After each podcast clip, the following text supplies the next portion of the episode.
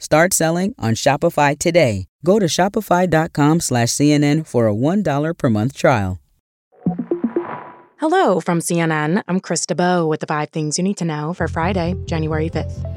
As the fighting in Gaza rages on, the question of the Strip's future continues to divide, not just on the international stage, but also within the Israeli government. Yesterday, Israel's defense minister outlined what could happen in Gaza after the war, saying it should no longer be controlled by Hamas and without Israeli civilian presence. Now, the finance minister says he disagrees with that plan. CNN's Nick Robertson has more from Tel Aviv. The finance minister, Bezalel Smotrich, hardliner within Netanyahu's governing coalition, has said that he thinks the day after looks just like the day before. He said he thinks that there should be more imaginative, out of the box thinking, such as the migration of people from Gaza to other places. This is something, of course, that has caused considerable pushback and has been put down very clearly by the US State Department. However, that is a clear rift when you have a cabinet member saying the defense ministers got this all wrong.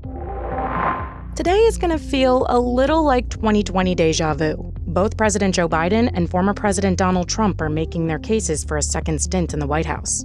Biden's delivering a speech to kick off his 2024 campaign by calling Trump a threat to democracy, while the former president is heading to Iowa, where his top Republican opponents decided it's finally time to come for him.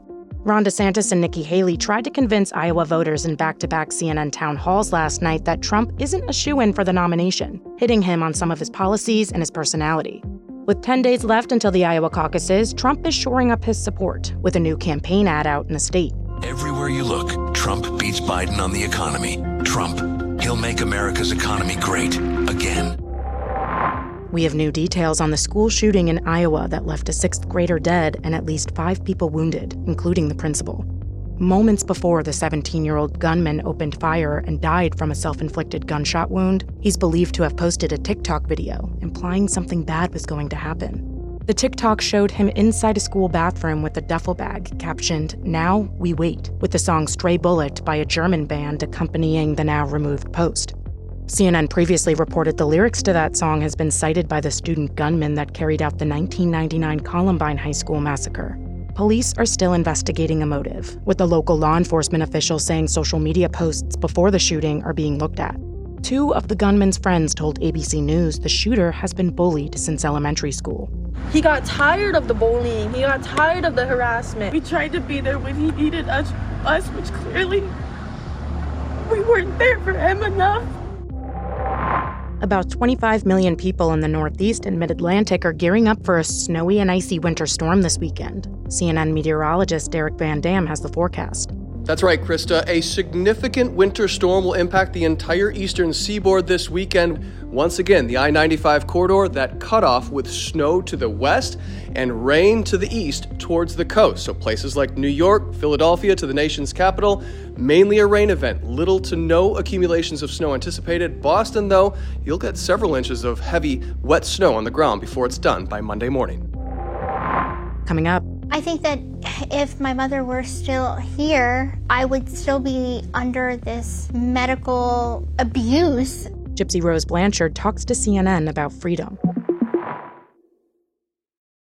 Shopify's taking the cash register online, helping millions sell billions around the world. But did you know that Shopify can do the same thing for your retail store? Upgrade your point of sale system with Shopify. Shopify POS is your command center for your retail store. From accepting payments to managing inventory, Shopify has everything you need to sell in person. Get award-winning support and see why millions of businesses worldwide trust Shopify. Do retail right. Grab your $1 trial at shopify.com slash CNN. Start selling on Shopify today. Go to shopify.com slash CNN for a $1 per month trial.